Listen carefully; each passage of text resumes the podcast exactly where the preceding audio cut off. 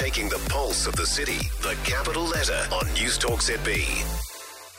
It's time for the capital letter with Georgina Campbell. Georgina, good morning, George. Good morning, Nick. You have written a great opinion piece, and I love it, uh, about COVID nineteen as the ultimate rip-off for young people. Tell us a little bit about it for those who haven't read it.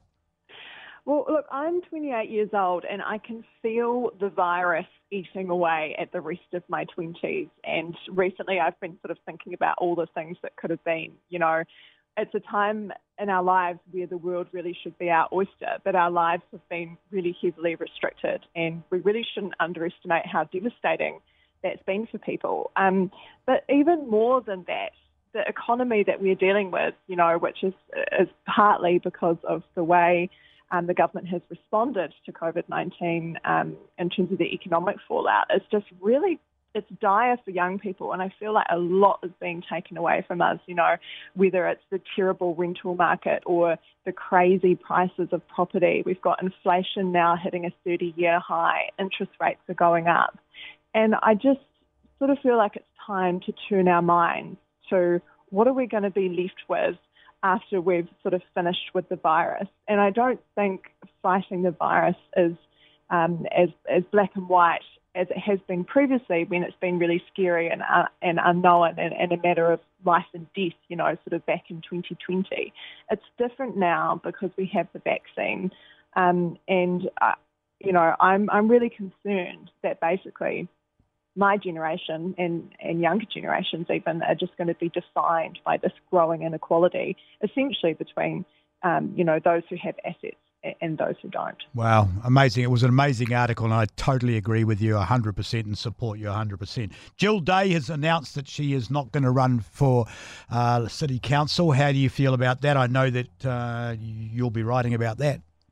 Yes, I think we both had a feeling that she was very much on the fence before Christmas when we um, spoke to yes. her about this.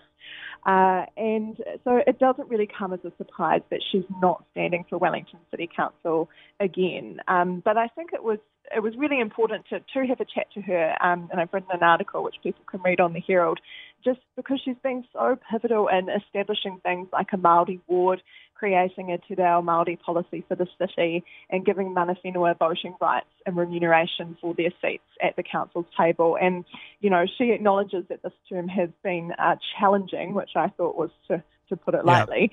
Yeah. Um, but on reflection, you know, she can actually look back and, and think, wow, you know, like the council has achieved a lot of things, um, including um, these really great things um, for Iwi. And, you know, it's kind of crazy, really, isn't it, Nick, to think that she was the first Wahine Māori elected to Wellington City Council, yeah. you know? And yeah. that was twenty sixteen. Uh, I just, you know, I, I had a few people asking me when I filed the story, you know, are you sure, Georgia, are you sure she was the first the yeah. first one? But she was. I know. And she, I, I've only met her once, and I was really impressed with her, and you're impressed with her. So obviously, uh, yeah, it's a disappointment for the council. She would have been a good one to stay. Thanks, George, as always. Sorry it was a bit shorter today. Really missing you in the office. Uh, hurry up, COVID, and pee off so we can get our team back together and get things back on track. Oh, tell me about it. Can't wait to get back in. Okay. Georgina Campbell, the special issues reporter for the Herald. And if you ever, ever get a chance to read anything of hers, they're always a great read.